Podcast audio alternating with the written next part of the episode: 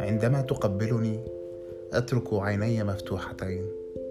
أعلم أن هذا غير لائق لكنه بدأ حين كنت في الثانوية. أول فتى كان مذاقه مياها معدنية بطعم الخوخ وعرق. قبلني كما لو أنني خلقت دمعا وكأنه لم يرى البحر من قبل. كنت خائفة من أن ينظر إلي. لو فتح عينيه لتحولت لعمود ملح. لذا استرقت النظر لأتأكد أنه لا يفعل. عين واحدة في البداية ثم اثنتين.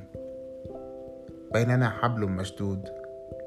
حفنة مهرجين يكافحون السقوط.